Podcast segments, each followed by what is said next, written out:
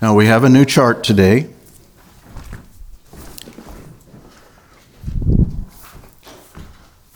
That one. Tracking Satan. The rise and fall of the dragon.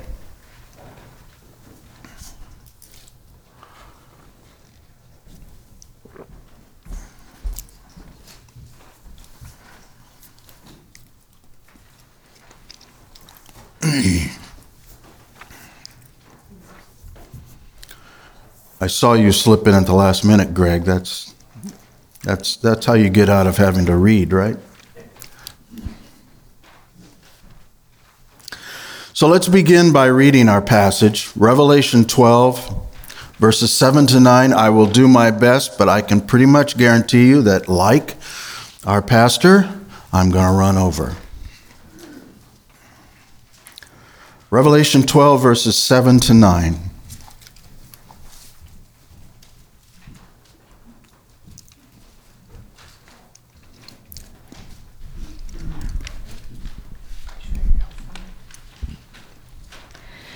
Now war arose in heaven, Michael and his angels fighting against the dragon, and the dragon and his angels fought back. but he was defeated, and there was no longer any place for them in heaven. And the great dragon was thrown down, that ancient serpent, who is called the devil and Satan, the deceiver of the whole world. He was thrown down to the earth, and his angels were thrown down with him. Now, as always, we're not going to, I'm not going to lead you through that chart. That's for you to have handy. We're going to, that, that is a, this is a graphic representation of what we're going to be discussing today. I would be doing this class a great disservice if at this point in our study I simply began an examination of verse 7 and the war in heaven without first offering some clarifying background. In the text just read, we learn that the victor of this war in heaven will eject the loser and his army, Satan and his angels, from heaven. And there was no longer a place found for them in heaven. Verse 8. Perhaps you, like me, read this and think, well, now, wait a minute. Hasn't Satan been kicked out of heaven before? Fallen before. Even in this study alone, didn't I, in session 21, identify him as the likeliest candidate for the quote, star from heaven which had fallen to the earth in 9 1? Now he's falling again? What's going on here? The fast answer to that is yes, he is indeed falling again. But that answer is, of course, insufficient. We need to back up and make a thumbnail sketch of the career of the great dragon, the serpent of old, also known as the devil and Satan. Turn please to, now, limber up your page turning fingers. Turn please to Job 38. Job chapter 38.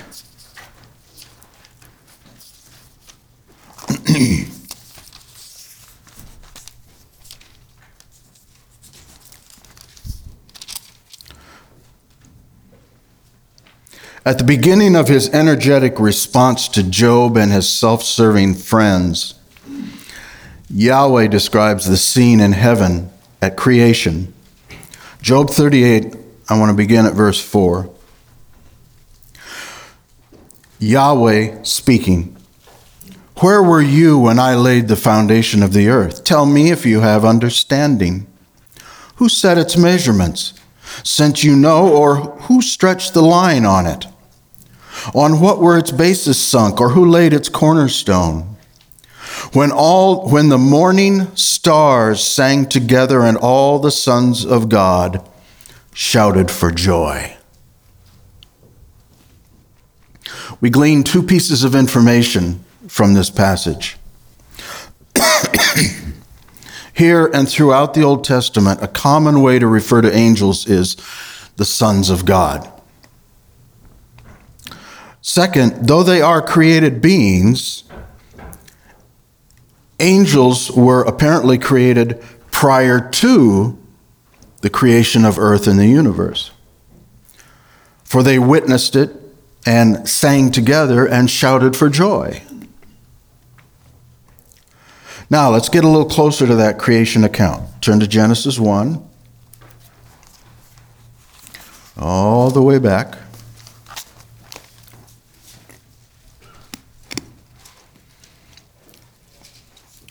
Genesis 1, let's start at verse 31. God saw all that he had made, and behold, it was very good. Excuse me. And there was evening, and there was morning the sixth day. Thus the heavens and the earth were completed, and all their hosts. At this point, everything has been created. Everything. Angels, the universe, and the earth, including man. And God declares it all very good. Not just good, very good. That is, goods by, good by God's standard, not by our standard. This would, of course, include the angel Satan and any of his fellow angels that will later side with him. They've all been declared very good. But are we assuming too much? Turn, please, to Ezekiel chapter 28.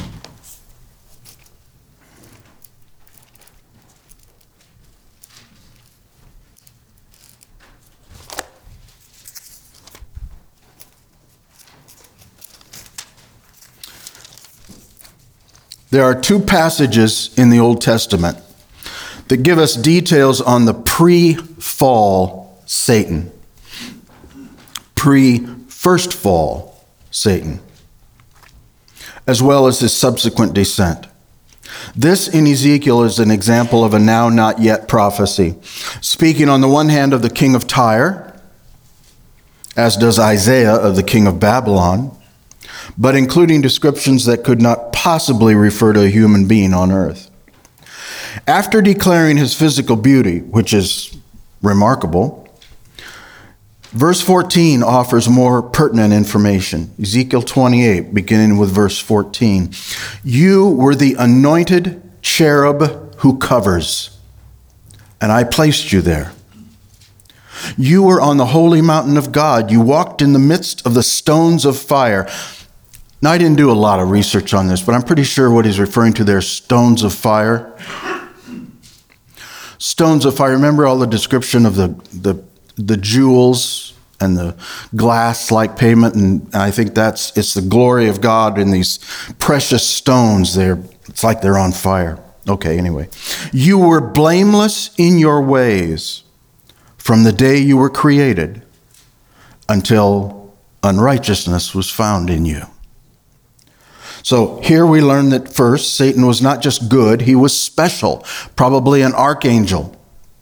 For he covered, means he guarded, he protected the throne of God. A high position indeed. He was created blameless until one day he wasn't. Verse 16 By the abundance of your trade, you were internally filled with violence and you sinned. Therefore, I have cast you as profane from the mountain of God. For I have destroyed you, O covering cherub, from the midst of the stones of fire. So Satan is cast from the mountain of God. But to where? The answer to that is a little involved. On the one hand, he was sent to earth. Verse 17b I cast you to the ground, I put you before kings that they may see you. So he's been cast down to earth. In a moment, we'll see that he was also sent somewhere else. But before we leave this passage, note that it includes a description of his final demise in verse 19. All who know you among the peoples are appalled at you. You have become terrified Note, not terrifying, terrified. And you will cease to be forever. Ezekiel speaks of Satan being sent to the earth. Isaiah offers another detail. Back up to Isaiah 14, please.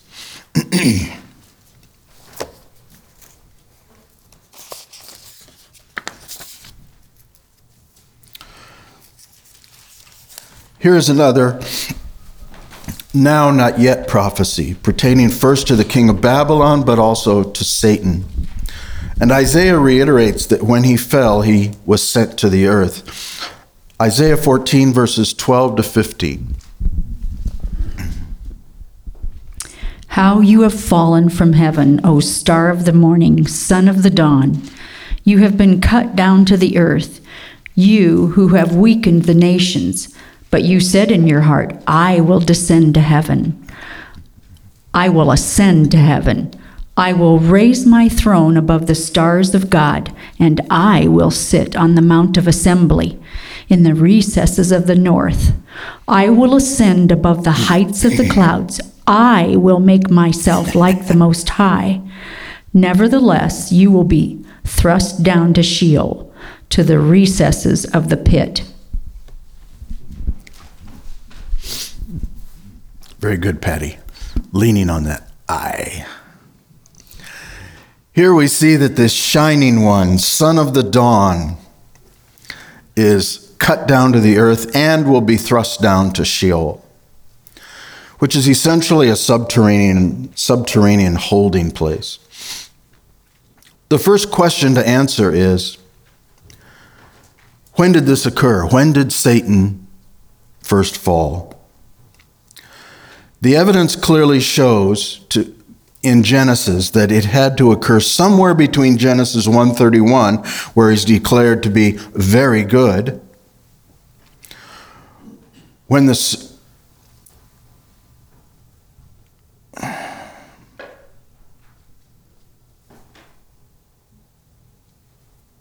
Oh, I'm sorry. Skip the line. Let me rewind here.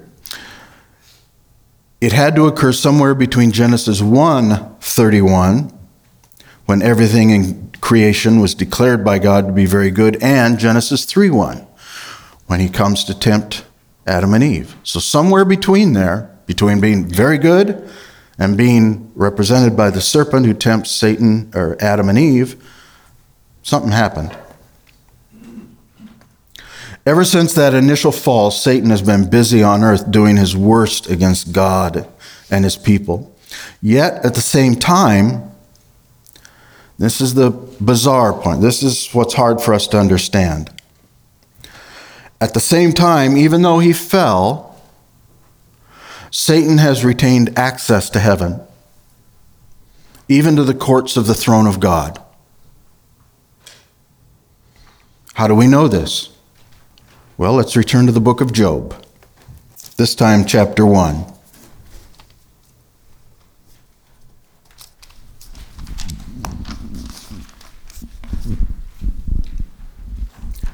Let's read verses 6 to 7.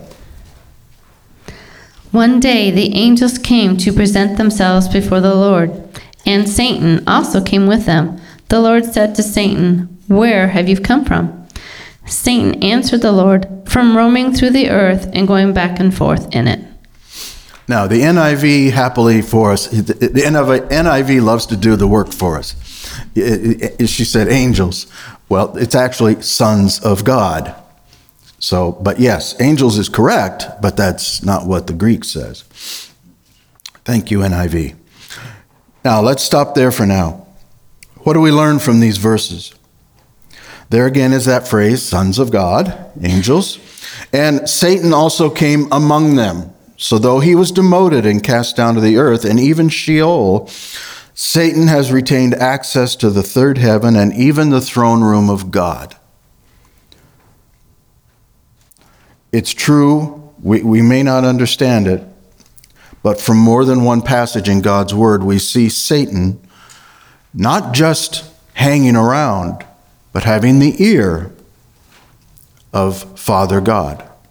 We get this in Job 1. Yahweh then, in verse 12, grants permission for Satan to confound the life of Job with restrictions. Quote Then the Lord said to Satan, Behold, all that he has is in your power, only do not put forth your hand on him. So Satan departed from the presence of the Lord. This sets forth an important precept. Just as he does with humans, the Lord God grants a measure of free will to even his adversary, which is what the word Satan means. Yet, he, the Lord God, retains ultimate control. This remains the status of Satan to this day, to this hour. It will remain his status until somewhere around the beginning or middle of the tribulation. So far, Satan has fallen only once. If we're correct that the star of Revelation 9, verse 1, is Satan, it clearly states that that star had fallen to earth, past tense. John did not see it fall. He's saying this is a star that had fallen earlier. Luke 10 18, or I'm sorry, when Jesus said that he was watching Satan fall from heaven like lightning, Luke 10 18, it, it again was stated in the past tense. Yet could also be proleptic or prophetic aorist, something declared to have happened because it, it physically has not happened, but it's so certain that it's as if it has. So then he would have been referring to the second fall. And since that first fall, Satan has been prowling around like a roaring lion seeking someone to devour. So that's where we are with Satan up to the moment. One more thing before we examine our passage in chapter 12. Who is this angel Michael? who goes to war against Satan. Michael is an archangel of God, one of the chief princes, we'll read in a moment, whose assignment seems to be one of protecting, even going to battle for Israel. He is invariably portrayed in Scripture as the defender of God's people against satanic destruction. In Daniel 10, the prophet records a visitation from an encouraging angel in answer to Daniel's prayers. Talk about the grace of God. God, Daniel has been praying for himself and for Israel so earnestly that God sends him an angel in person to say, We heard your prayers. We got your prayers. I want to buck you up, buddy. You're okay. Wish he'd do that for me once in a while.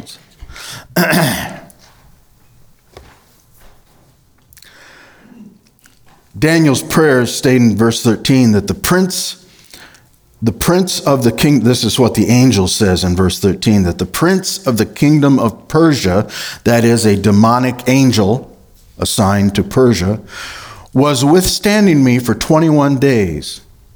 Then behold Michael one of the chief princes came to help me for I had been left there with the kings of Persia. Later in the chapter, the critical help from Michael is again emphasized. Daniel 10 20 to 21. Then he said, Do you understand why I came to you? But I shall now return to fight against the prince of Persia. So I'm going forth, and behold, the prince of Greece is about to come.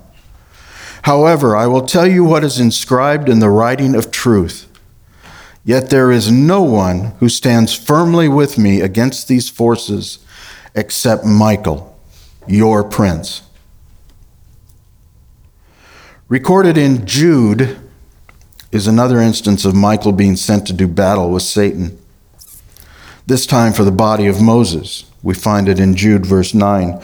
But Michael the archangel, when he disputed with the devil and argued about the body of Moses, did not dare pronounce against him a railing judgment, but said, The Lord rebuke you. Thus it follows that in our text in chapter 12, which we'll turn to now, Michael is the one leading the army of holy angels against Satan and his evil angels. Verse 7 And there was war in heaven. Michael and his angels waging war with the dragon. The dragon and his angels waged war. MacArthur points out that the grammatical structure of this verse in the Greek indicates that Satan will be the one who initiates this supernatural heavenly war. He starts it. There's been a measure of conflict in heaven, just as on earth, between good and evil since the archangel Satan fell in the first place. But he knows that his time is running out. There are just so many opportunities left for him to do battle with God before his time is up. We're right on track. Excuse me. It was shown to the prophet Daniel that Michael would engage in this war at this time.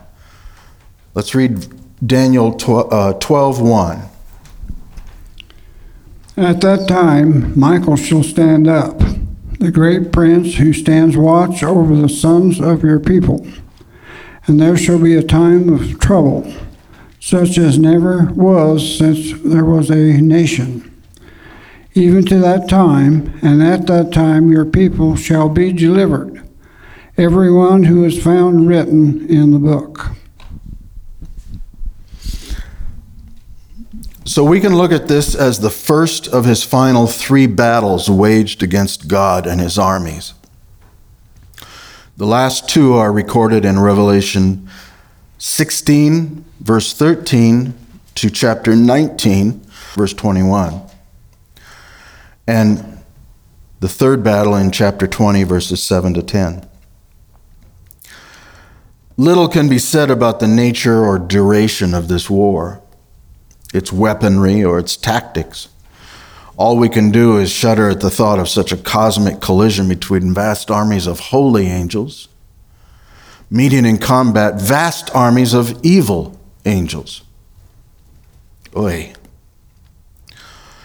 All the clues to this, such as Daniel 12:1, point to it occurring around, perhaps shortly before the midpoint of the tribulation for its conclusion and consequences supply a perfect explanation for the level of evil and depravity and misery that will attend the great tribulation, the last three and a half years. Now, this is where John MacArthur places this war and Satan's subsequent fall to earth. That is, he sees this occurring roughly at the point where it is being described, at our time frame in this narrative. Walvoord, however, places it considerably earlier. Here's what he writes Though the events of this chapter deal in general with the end of the age, it is clear that they do not come chronologically after the seventh trumpet. Rather, the fall of Satan may be predated to the time of the seals in chapter 6. You remember a long time ago we talked about the seals? Or even before the first seal. His fall begins the Great Tribulation, and by that I believe he means the tribulation as a whole. Personally, I straddle the fence on this. I lean toward a later placement. I think that makes more sense. But I can imagine it either way. If Satan is cast out of heaven earlier in the tribulation, then his initial activities are to establish the career of his primary servant on earth, Antichrist, organizing his campaign for world domination in the name of his master. If, however, Satan is cast out closer to the mid tribulation, then his rage after defeat and banishment go a long way to explaining the demonic virulence of the last three and one half years of the tribulation. One difference between these two positions does raise an interesting thought. MacArthur claims that Satan and his, and his excommunity toy boat.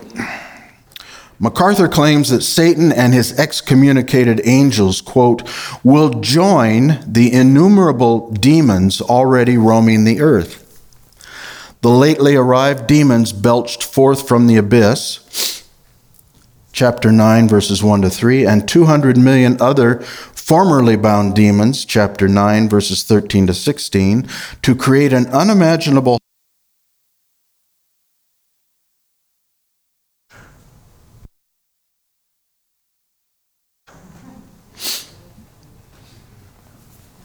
There's the light of evil. Now, if you'll excuse me for just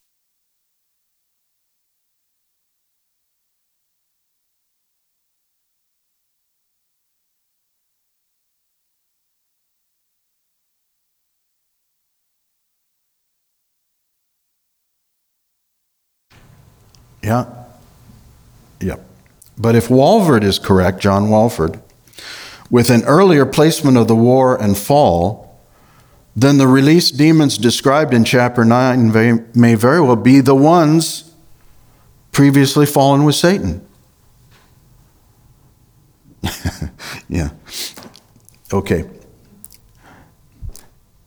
If the angels fell with Satan early on, they may be the ones doing all this that have come up out of the pits and the locusts and the horses and all that.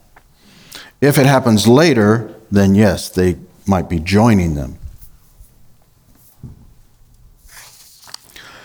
Aside from Satan's evilness and opposition to the holy things of God and his Christ in general, could there be a specific reason for this war?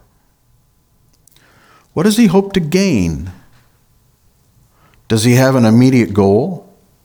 He certainly has a history of doing whatever he can to stymie the advance of Christianity as well as the safe return of Israel to their homeland. In the prophecy of Zechariah, written around the time of the rebuilding of the Temple of Jerusalem by the returning remnant, that is, the reestablishment reestablishment of Jerusalem as a place of worship of Yahweh, Zechariah is shown a vision of the high priest standing before the angel of the Lord. Zechariah 3:1 Then he showed me Joshua the high priest standing before the angel of the Lord and who is there also and Satan standing at his right hand to accuse him. See even now ever since his first fall one of his primary things, Satan's primary job, so to speak, is to be there to accuse us, to accuse God's people, and that includes us, to God the Father, saying, Well, look what they did. And that's why, that's why our Lord and Savior is there to say, No, but they're in me. And God says, Okay, never mind. And let's hope that Satan slinks off into the corner. Joshua the high priest and Zerubbabel the governor are working to resettle Jerusalem, while Satan stands before the pre incarnate Christ, the angel of the Lord, to speak against Joshua. In the context of Revelation 12, what big event is fast approaching? The establishment of the worldwide kingdom of Christ for 1,000 years. From Satan's perspective, it would be quite a coup to start a war in heaven that just might prevent or at least weaken that kingdom. I still say the guy's an idiot. He knows God's word better than we do.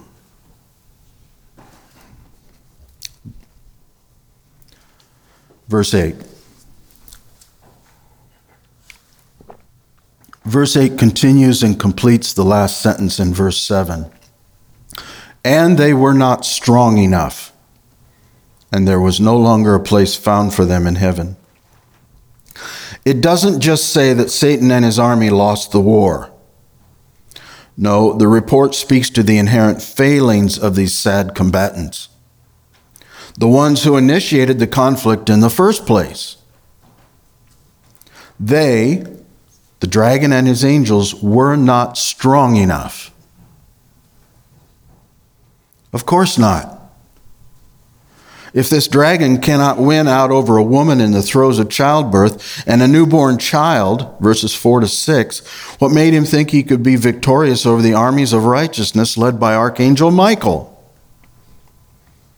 on their home turf?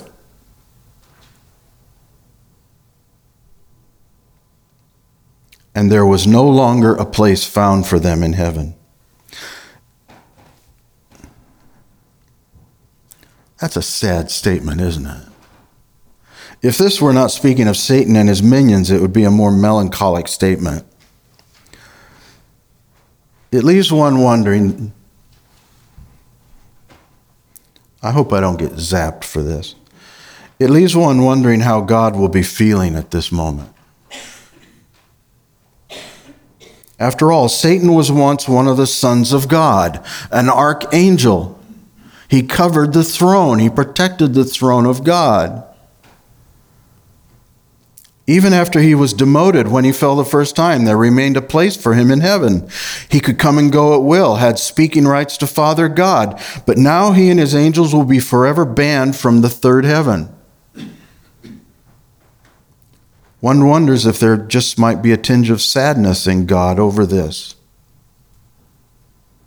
Just a philosophical exercise. I don't mean to put thoughts in the mind of God. Don't, it's all right. But also, Michael. They were brother angels. They were both archangels. Michael still is. One might rightly assume they were created at the same time. They grew up together, as it were. And now they're fighting each other.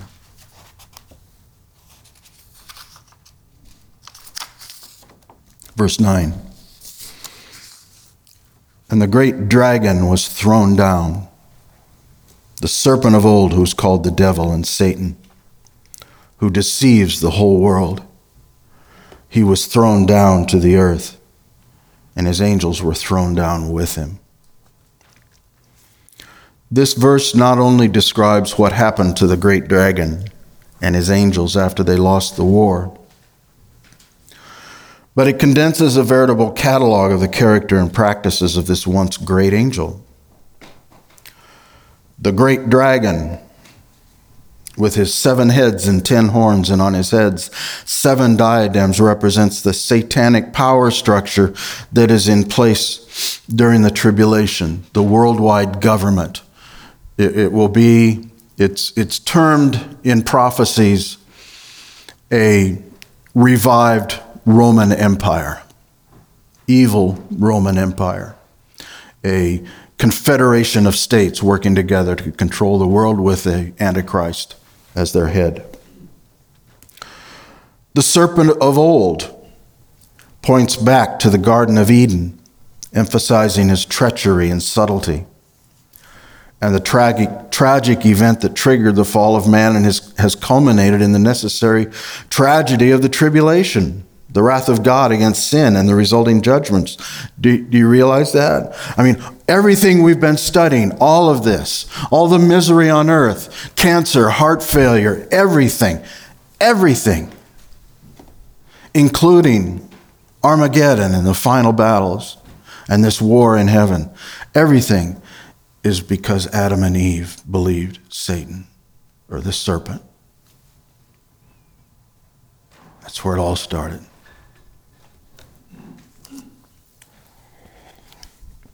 He's also called the devil. The Greek diabolos, devil, means slanderer, defamer, false accuser. That's what he's doing in heaven right now, which is how he is described in the next verse, verse 10. Then I heard a loud voice in heaven saying, Now the salvation and the power and the kingdom of our God and the authority of his Christ have come. For the accuser of our brethren has been thrown down, he who accuses them before our God day and night. And finally, Satan. It's just the Hebrew word meaning adversary. It's been the Hebrew carried over into the Greek. And the great dragon was thrown down. The word translated thrown down in the NASB is the Greek eblith. I'm not, I think that's how it's pronounced, which means to throw, as in throwing a spear or a missile. They didn't just open the gate and let him walk out, he was literally thrown out of heaven. The tense of the verb means to cast down for good and all, done, finished, over. I was amused by what David Guzik points out that this is actually the second of four falls of Satan. From glorified to profane, that's in Ezekiel 28. From having access to heaven to restriction on the earth. But then he adds in the third fall from the earth to bondage in the bottomless pit for 1,000 years. And from the pit to the lake of fire, Revelation 20. And the verse continues He was thrown down to the earth. Though the second fall, this expulsion from heaven, is clearly, from his perspective, a humiliating defeat for Satan, note, please, that there is no mention of any loss of his supernatural powers. He wasn't, he won't be stripped of his powers. Thus, and this I would suggest is why the Great Tribulation is so bad. Satan brings with him to this earth every bit of his demonic capabilities. Only now it's focused right here on earth. He can't leave. Now, his influence has always been here, but now we get the guy himself. It's all right here. This victory, this cleansing that occurs in heaven, means just the opposite for the earth. In heaven, they rejoice that this war is over and that Satan lost and he's kicked out. They have a party. Imagine for the first time in all history, Satan's full measure of evil exacerbated by his rage from being so soundly defeated by the holy angels, will be poured out onto this globe. There will be nothing to bridle it, nothing to counteract it.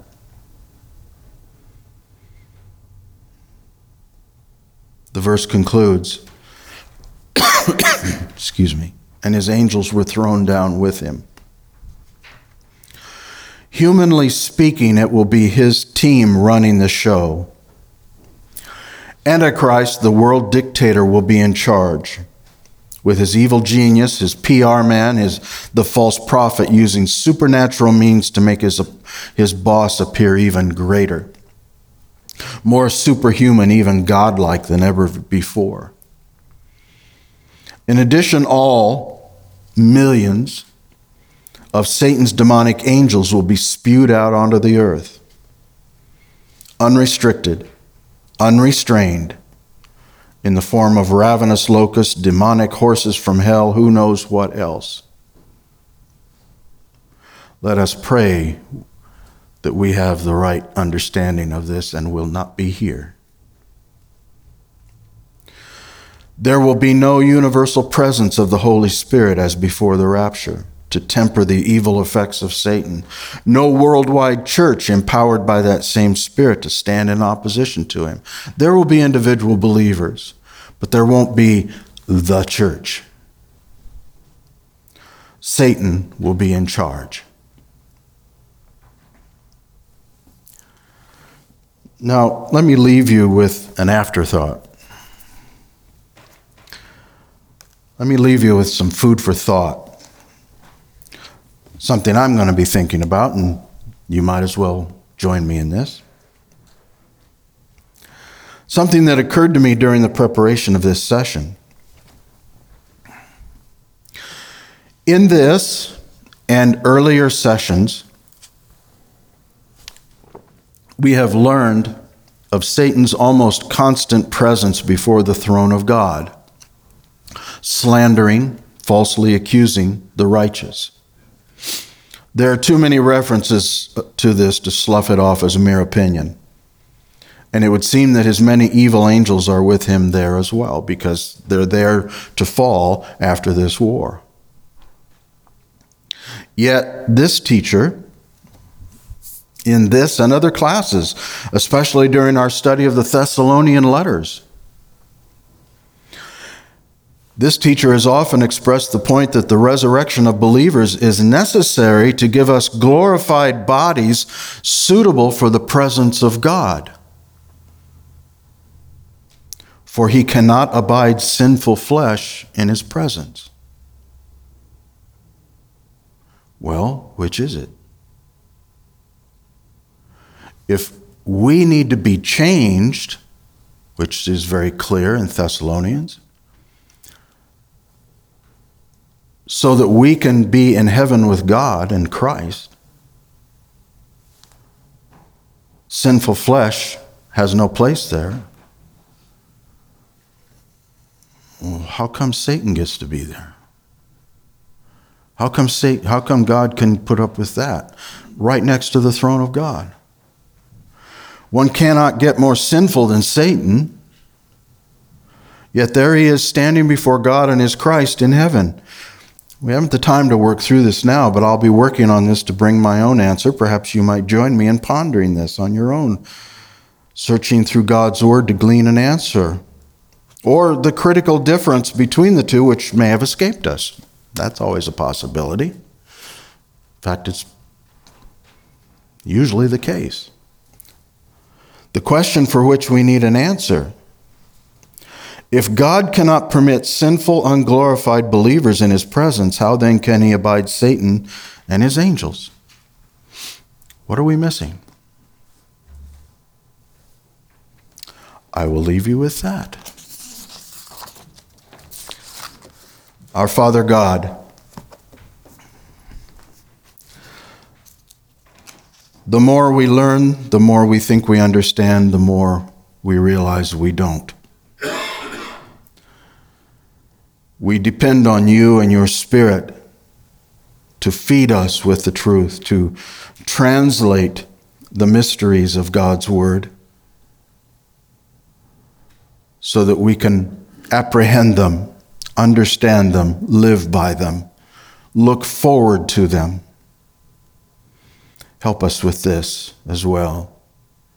Help us to understand your ways. In Jesus' name, amen.